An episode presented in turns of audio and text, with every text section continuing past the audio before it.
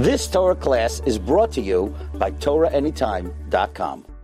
Clean rice and we learn how to do it.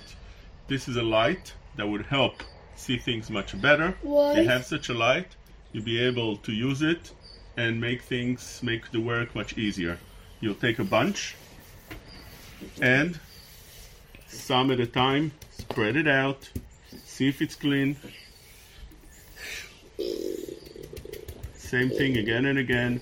See if it's clean. You take that out. What are you looking for? You're looking for some bugs.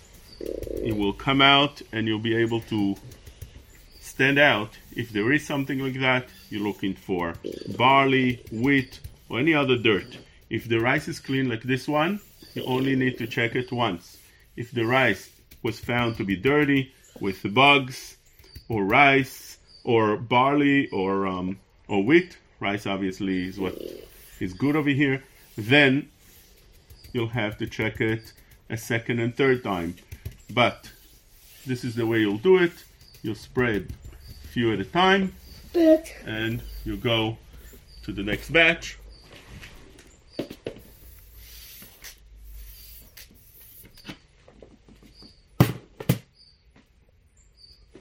Just experienced another Torah class brought to you by TorahAnytime.com.